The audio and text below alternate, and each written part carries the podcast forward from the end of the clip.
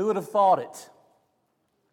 Who would have thought that the most important thing in all the world Who would have thought that the most important message in all the world would go to a place of execution outside a city in the Middle East? The most important message in all the world is found at a place of execution outside the city of Jerusalem in the Middle East. Who'd have thought it? Man wouldn't. God did. When the fullness of time was come, God sent his Son. Galatians chapter 4, verse 4 tells us that. There's something really humbling about proclaiming the message of the gospel.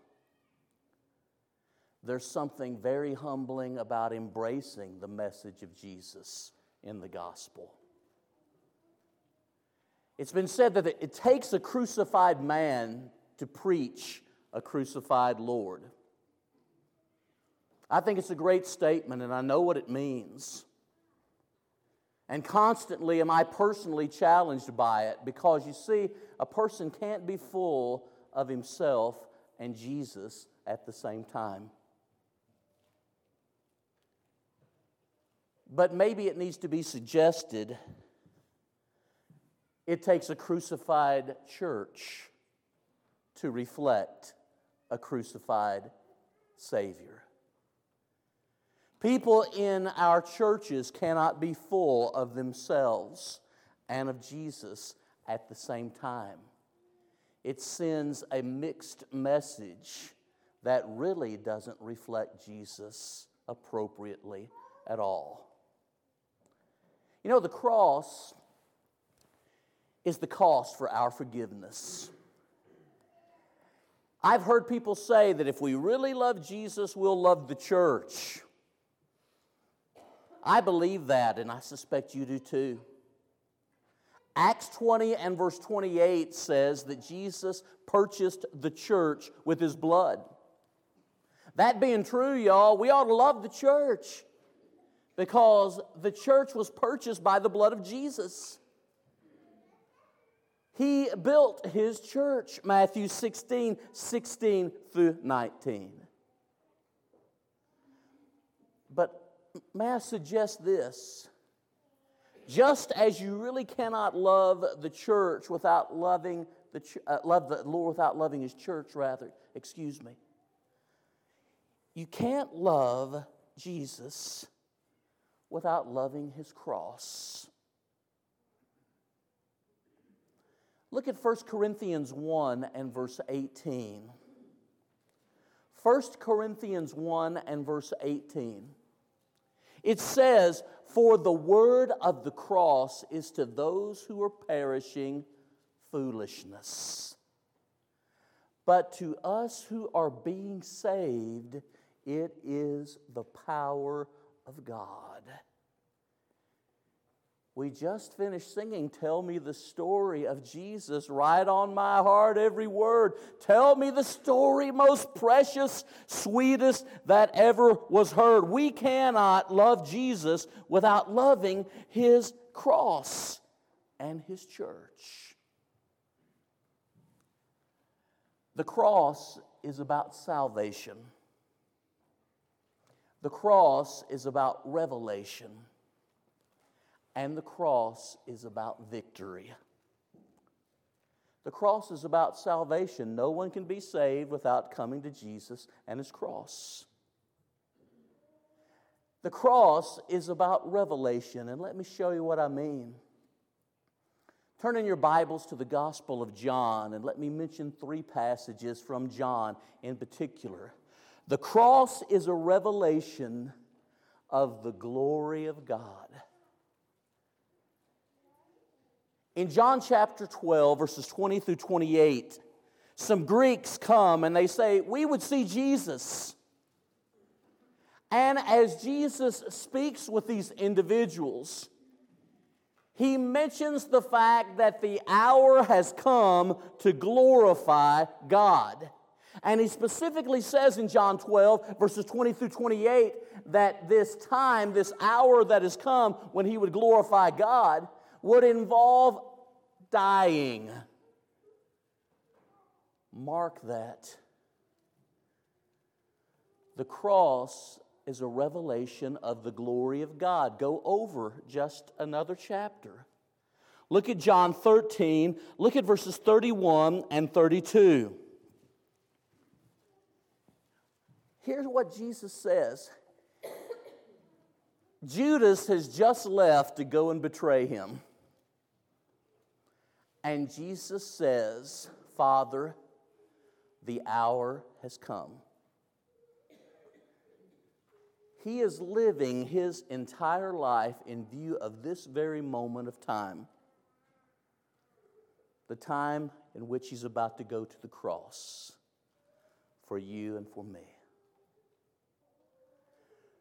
Turn to John 17 and look at verse 1. The cross reveals the glory of God.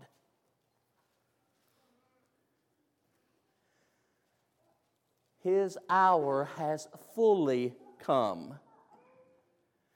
Glorify me, he says, that I might glorify you. The cross is a revelation of God's glory, how much God hates sin, and how much God loves humanity. That's a glorious discussion. The cross is a revelation. It is a revelation of God's righteousness and justice. Turn in your Bibles to Romans 3. Cross is a revelation. No wonder why we should glory in Jesus and His cross, boast only in Jesus and His cross, not of anything about ourselves. We can't be full of ourselves and full of Jesus at the same time. In Romans 3 21 through 26, it is through the death of Jesus that God is just and how he justifies sinners. It is through the cross of Jesus, his death on the cross, that God shows himself to be just and righteous, and yet also to be the one who justifies sinners. That's fascinating. Turn to 1 Corinthians chapter 1. And in 1 Corinthians chapter 1, in verses 18 through 31, 1 Corinthians 1 18 through 31, listen to what Paul is saying to these Christians. He is saying that if a person is fascinated by slick communication, by worldly wisdom and power, they will never appreciate the cross and the gospel enough. If you are just drawn to slick speaking, to talent, if you are drawn to self sufficiency and self applause,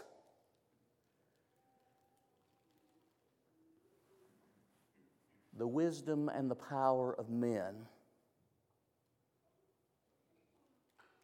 the wisdom and power of the cross won't make sense. One last passage. As we think about the cross as a revelation, it reveals the glory of God. It reveals the righteousness of God. It reveals the power and wisdom of God. that through an execution outside of a town in the Middle East long ago, you and I can still find our forgiveness, our salvation, our relationship with God. Turn to Romans 5 and look at verses 1 through 11.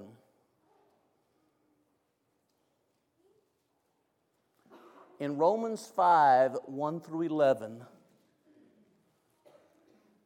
the cross reveals the love of God for sinners. Romans 5 and verse 8. For those who were his enemies, Romans 5 verses 10 and 11. For those who were ungodly and without strength, Romans 5 and verse 6. Man, what the cross has got to say about God and the relationship He wants to have with humanity. Now turn to 1 Corinthians 2 and let's look at verses 1 through 5. 1 Corinthians chapter 2, verses 1 through 5.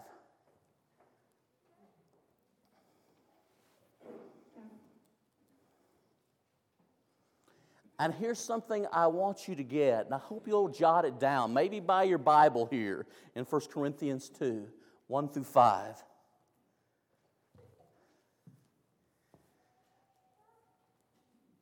Individual Christians and entire congregations must stress the cross of Jesus and the gospel. Individual Christians and entire congregations must stress the cross of Christ and the gospel. To the degree we do not, we do not honor God. To the degree we don't, we do not honor God. Now look at what Paul's doing. He says in 1 Corinthians 1:17, God sent me to preach the gospel. Do you see that in 1 Corinthians 1:17? You ought to. To preach the gospel is the same thing as what's found in verse 1 to preach the testimony of God. Chapter 2, verse 1. To preach the gospel is to preach the testimony or the mystery of God. Chapter 2 and verse 1. Two different ways of speaking of the same thing, y'all. Look at verse 2. To preach the gospel is not just to preach the testimony of God, chapter 2 and verse 1, it's to preach Christ and Him crucified.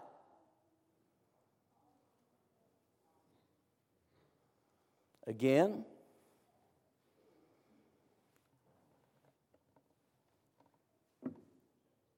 to preach, to teach the gospel is to proclaim and demonstrate the Spirit and His power.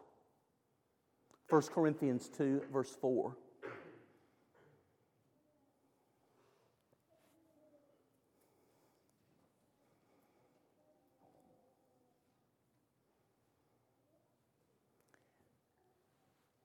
Verse 5 To preach the gospel is to rest one's faith on the power of God.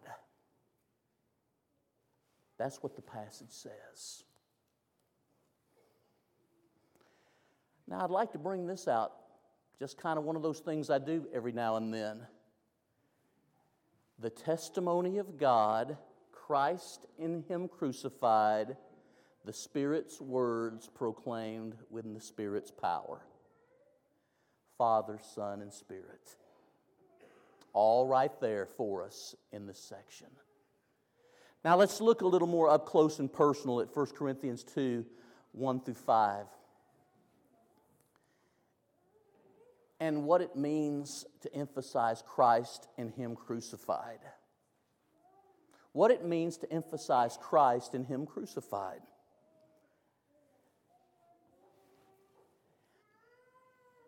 If you're following along, look at your verse 1, and this ought to be easy to remember. It's all in A's. And I know that my daughter is going to call my son and say, Dad used alliteration in his sermon because it happens very seldom. But it fits pretty well. And I'll do it to help. Approach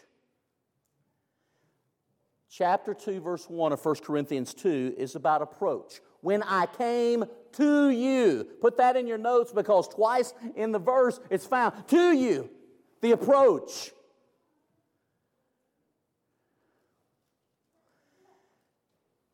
And then notice verse 2, a second A word, attention. I determined to know nothing among you except Jesus and Him crucified. I want to give great emphasis and attention, Paul's saying, to Christ and Him crucified. So approach, attention. Third A, verses 3 and 4 attitude. His attitude is humble. His attitude is one of magnifying Jesus. His attitude is one of emphasizing the words of the Spirit and power. His attitude. Paul's talking about these things. Verse 1, I came to you. Verse 2, I was among you. You really want to know how to do evangelistic work? You go to people, you are among people. And then look at the next verse, verse 3 you are with people. Three and four. You go to them, you're among them. And the day to day aspects of life, you're with them. There's a relationship established with others, a camaraderie, a friendship. And then notice verse 5. There is an aim What's the first word that you have in verse 5 in your translation? That or so, right? So here's the goal, here's the purpose. So that your faith might rest in the power of God and not in the power and wisdom of men. See it? Now let's look at these verses a little more closely. Look at verse 1 with me. When I came to you, I did not come to you with lofty speech or with worldly wisdom. Christians aren't salesmen. And the Bible is not a sales pitch. We're not salesmen. And the Bible, the Word of God, and the plan of salvation, it's not a sales pitch. And we need to be careful that we do not act that way. Because Paul says, I didn't come to you with smooth words. I didn't come to you as a slick talker. I didn't come to you as an orator. I did not come to you as someone who would use rhetoric and, and verbal manipulation and worldly wisdom to twist your arm. I didn't come to you that way. I have no doubt that Paul's training meant that he was a good speaker. I don't have any question in my mind that Paul had a lot of ability. Do you? But it wasn't his ability, it wasn't his speaking that he was distressed. He was distressed, God. For many years, I've told people here if you think that you've heard a good sermon, say, My compliments to the chef. God, it's about him and his message. It's not, oh, what a great preacher. It's, oh, what a great Savior. By the way, it's not, oh, what a great elder. It's, oh, what a great shepherd, chief shepherd. And with all of us, they may see what we say or hear what we say or what we do, but they are to glorify who? God. Matthew 5 13 through 16. My approach was not that of smooth speech and worldly wisdom. And Alan, the world is just as fascinated by smooth speech and worldly wisdom now as it was when the book of 1 Corinthians was written. And people that are fascinated by that want to be self sufficient and want to be people who applaud themselves. We can do that even in the church. And it dishonors Jesus. Now, here's the main point I want you to remember. Here's the takeaway.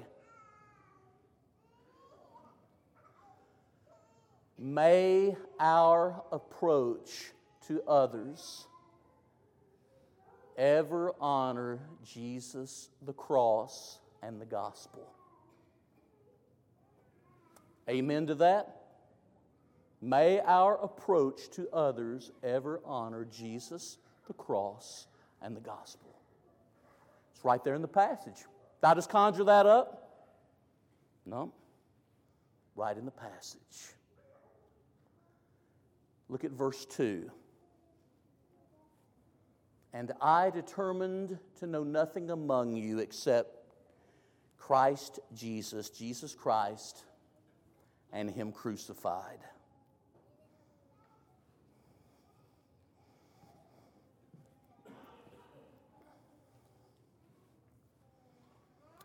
Paul was a man of one subject of one thing.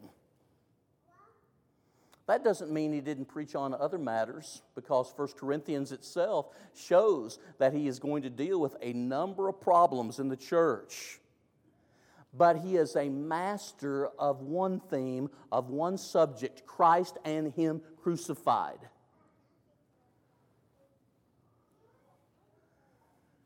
I suggest that preachers and churches need to be masters of one subject in particular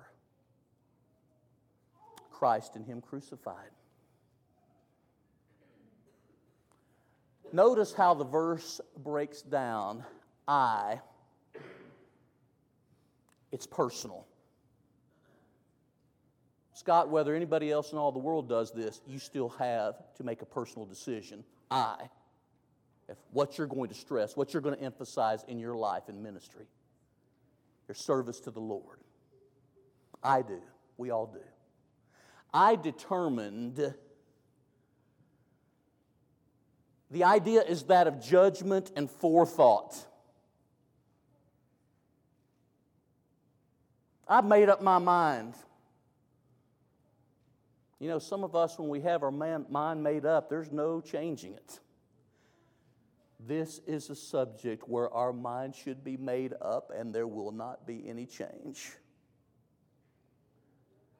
Look at the passage as it unfolds. I determined to know nothing among you except. the priority of this type of emphasis. Everything else is secondary to keep the main thing the main thing. I determined to know nothing among you except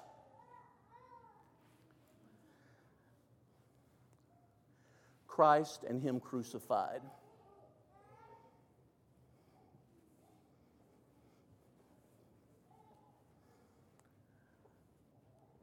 In some pulpits, there's a great emphasis on politics.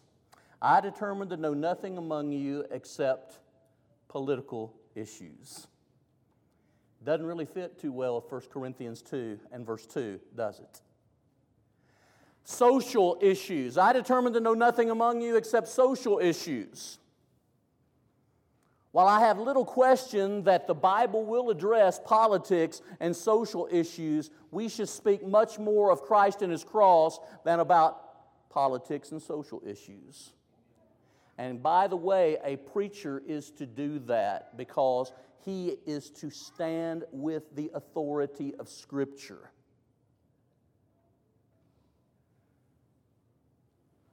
A preacher may be wrong about what he says politically and socially if it's not solidly based on Christ and his cross and the book. Some preachers, I determined to know nothing about, uh, except Christ and psychology, Christ and entertainment. Y'all, there is a place for Christians to laugh and have fun. And the Bible's psychology, it's the most amazing psychology book that's ever been written, but the Bible is more than merely a psychology book. It is a revelation from God.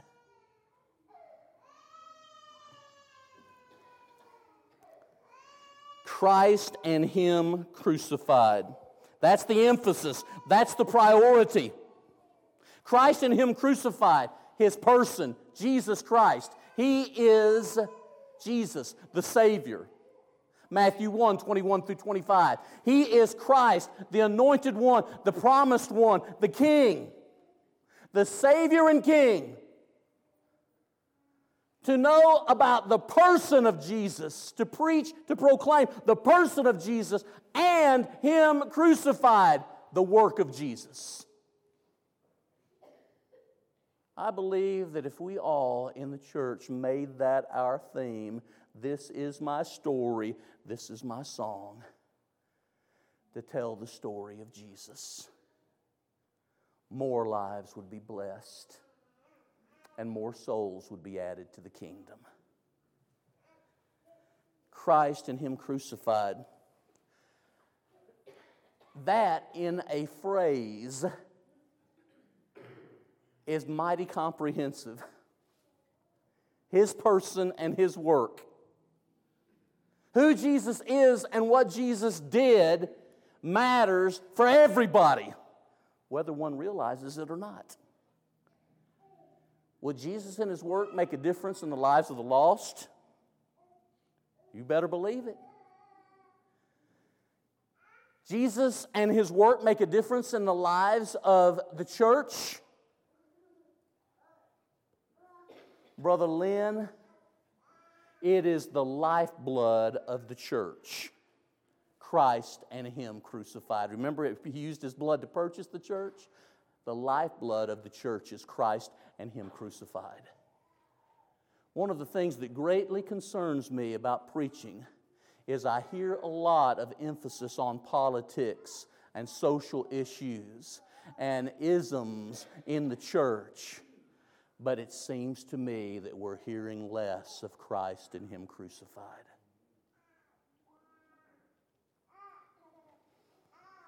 And if that's true, God forgive us.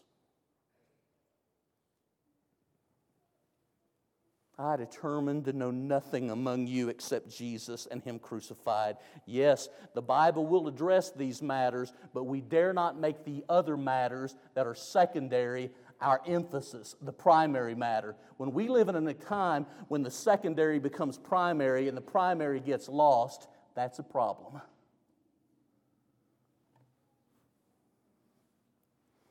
For verse 2,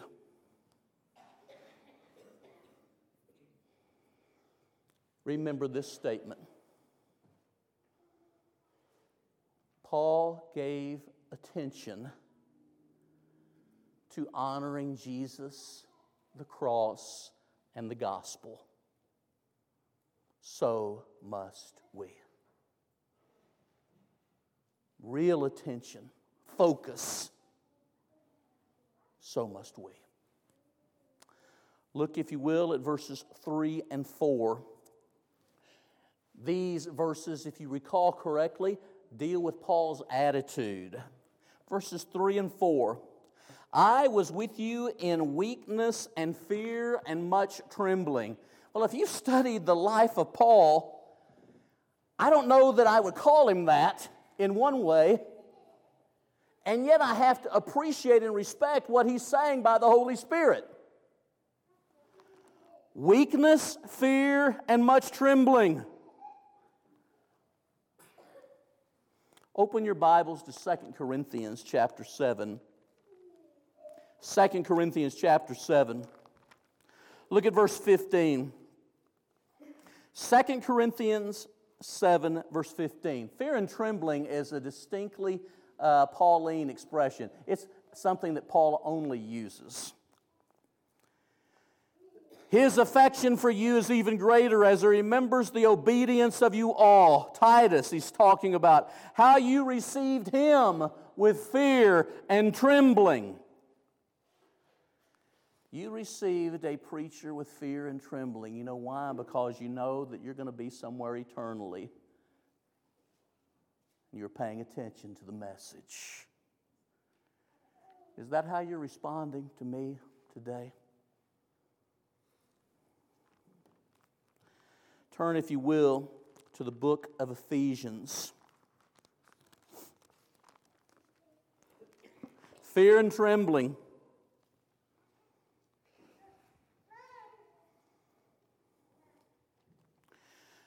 Bond servants, you might use this for employees today. Obey your earthly masters with fear and trembling, with a sincere heart as you would Christ. Look at Philippians chapter 2 verse 12. Philippians 2:12 Therefore, my beloved, as you've always obeyed, not so, so, now, not only in my presence, but much more in my absence, work out your own salvation with fear and trembling.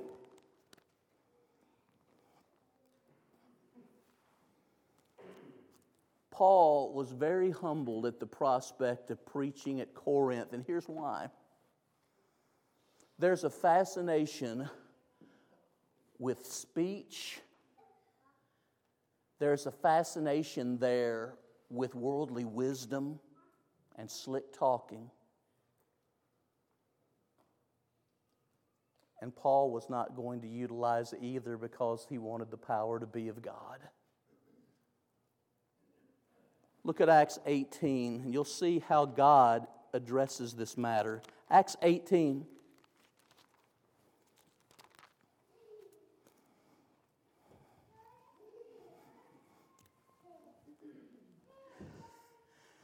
Crispus and others, verse 8, become Christians at Corinth, 1 Corinthians. Look at verse 9. The Lord said to Paul one night in a vision, Do not be afraid. Go on speaking and do not be silent.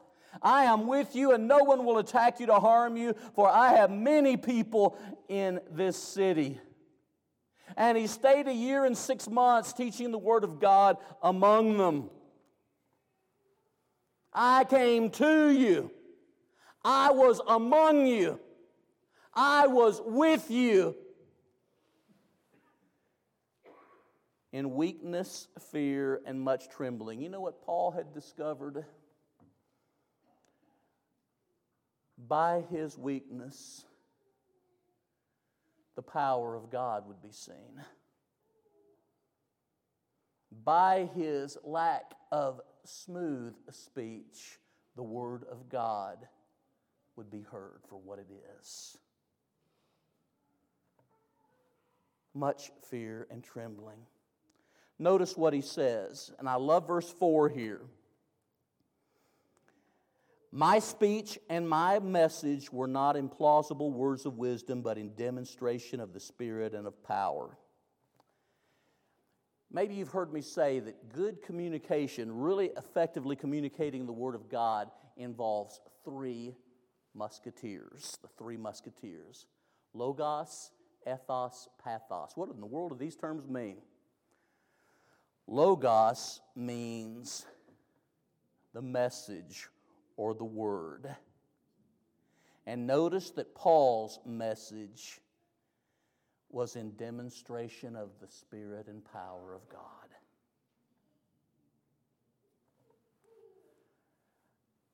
Pathos. How did he come to them? Weakness, fear, trembling. Isn't that how he came? It's a daunting thing to proclaim the Word of God. It's a necessary and blessed thing, too. And then notice ethos. My speech and my message, it's a matter of character, integrity, so that your faith might not rest in the wisdom of men, but in the power of God. It's about attitude. A lot of churches are too strong, a lot of preachers are too strong, full of themselves and full of their abilities and talents. As a congregation, we need to attempt things at West Side that the only way we could explain it is that God must have been behind it. Not just something that we could congratulate ourselves over.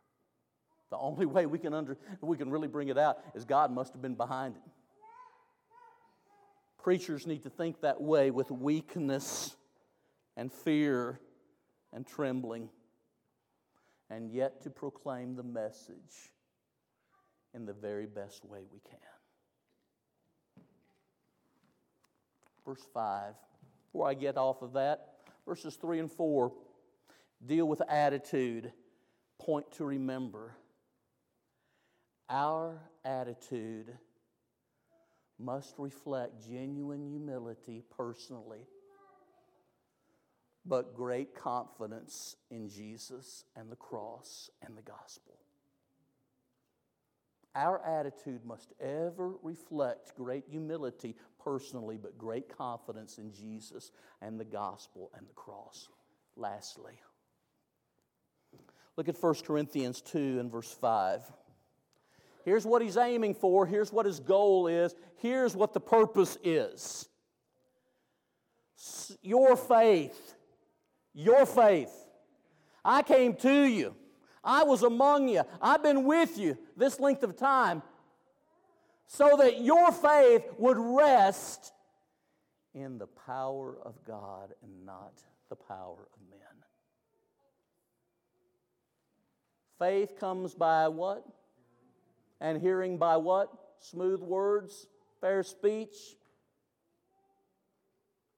By the gospel, the Word of God.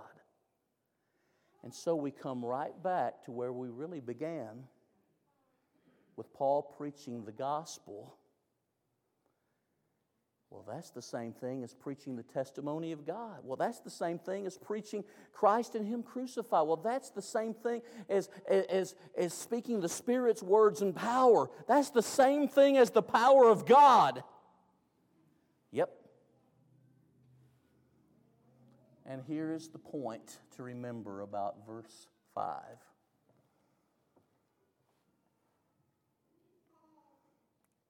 The purpose in all that we do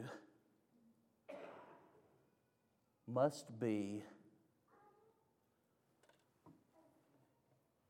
that people will rest their faith on the power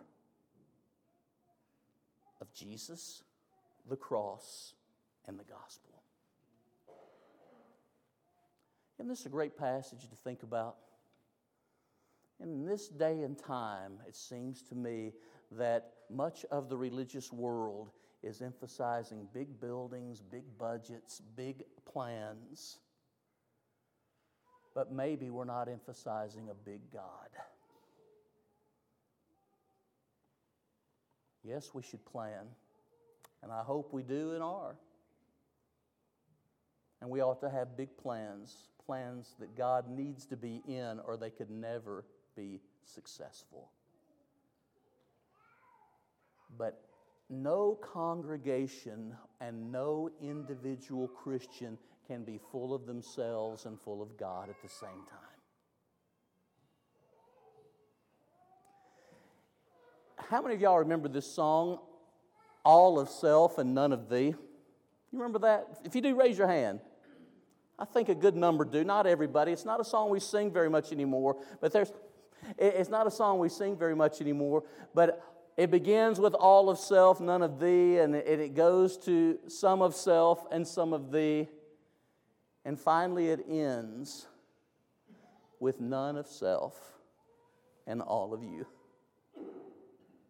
I hope Westside will be that kind of church.